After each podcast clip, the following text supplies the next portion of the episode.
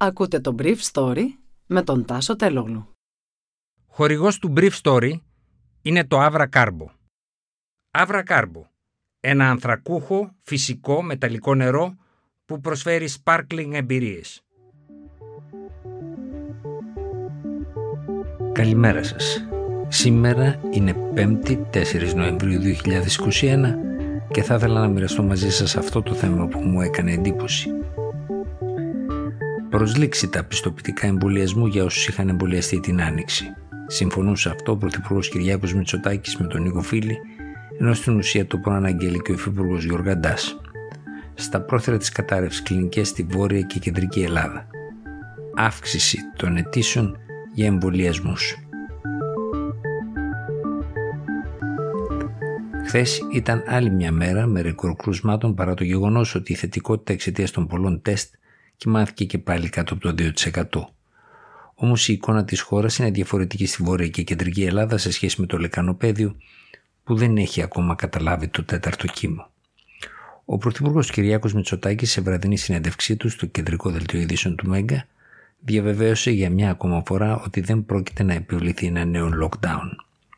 Θα ήταν πάρα πολύ άδικο σήμερα, είπε ο κ. Μητσοτάκης, να επιβάλλουμε συνολικούς περιορισμούς με τεράστιο οικονομικό, κοινωνικό, εκπαιδευτικό κόστος για να αντιμετωπίσουμε ένα πρόβλημα το οποίο αφορά σήμερα μια μειοψηφία των Ελλήνων.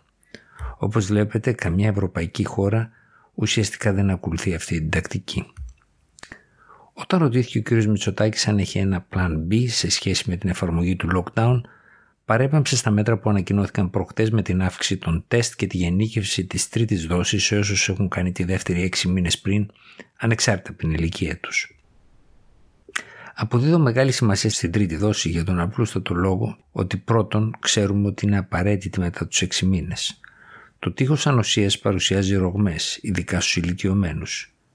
Δεύτερον, οι άνθρωποι οι οποίοι ήδη έχουν εμβολιαστεί με δύο δόσεις δεν έχουν κάποια φυσική δυσκολία να πιστούν να κάνουν την τρίτη.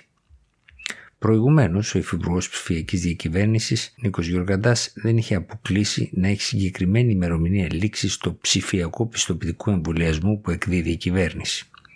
Την ίδια πρόταση είχε κάνει νωρίτερα αυτή την εβδομάδα και ο Νίκος Φίλης από το ΣΥΡΙΖΑ. Ο Πρωθυπουργός πάντως εξήγησε ότι δεν πρόκειται να γενικευτεί η υποχρεωτικότητα των εμβολιασμών διότι κατ' ουσίαν απέτυχε καθώς η αναμέτρηση έληξε με ήττα της κυβέρνησης σε ό,τι αφορά την πρόθεσή της να λειτουργήσει ως σήμα για να πιστούν και άλλες ομάδες εργαζομένων να εμβολιαστούν για να μην χάσουν τις δουλειές τους.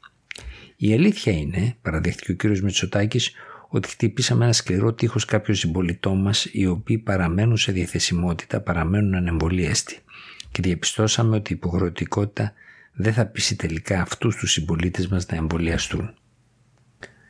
Και μην ξεχνάτε, συνέχισε ο κ. Μητσοτάκης, ότι οποιαδήποτε διεύρυνση της υποχρεωτικότητας σημαίνει ταυτόχρονα ότι πρέπει να προβλέψουμε πώς θα λειτουργήσουμε όταν αυτοί οι άνθρωποι μπουν σε διαθεσιμότητα. Κρίναμε λοιπόν ότι η υποχρεωτικότητα έχει εξαντλήσει αυτή τη στιγμή τα ωριά της και τα περιθώρια της αποτελεσματικότητας.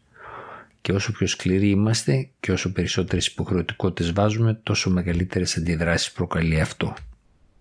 Κατά συνέπεια, η δική μας πολιτική παραμένει να επιχειρήσει να πείσουμε τουλάχιστον τους μισούς. Γιατί λέω τους μισούς; Γιατί από τις μετρήσεις φαίνεται περίπου ότι υπάρχουν οι μισοί των ανεμβολίαστων που δεν νομίζω ότι θα μπορέσουμε ποτέ να τους πείσουμε να κάνουν το βήμα και να εμβολιαστούν.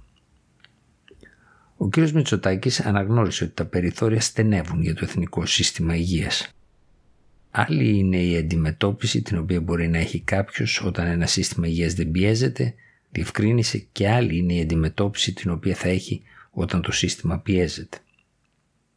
Σχεδόν 7.000 ήταν τα κρούσματα που καταγράφηκαν στην ηλικία 4 ως 18 χρονών σε μία εβδομάδα από τις 25 στις 31 Οκτωβρίου αυτού του χρόνου σύμφωνα με στοιχεία που έδωσε στη δημοσιότητα ο ΕΟΔΗ. Στο ίδιο χρονικό διάστημα η μεγαλύτερη θετικότητα κατά αναλογία των τεστ που έγιναν και των κρουσμάτων που καταγράφηκαν σημειώθηκε στη Κιλκής, στη Μαγνησία και στη Λάρισα. Ο σχετικός δείκτης θετικότητας στους τρεις αυτούς νομούς ξεπέρασε το 2%. Στα όρια αυτού του 2% βρίσκονται άλλοι τρεις νομοί της Βόρειας Ελλάδας, η Ροδόπη, τα Γρεβενά και η Μαθία.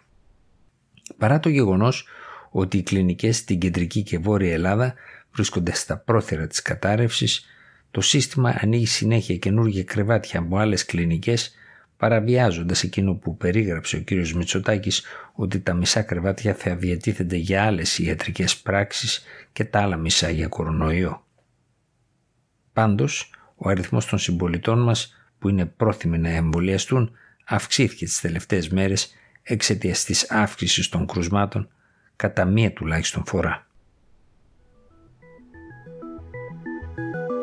Ήταν το Brief Story για σήμερα 5η 4 Νοεμβρίου 2021.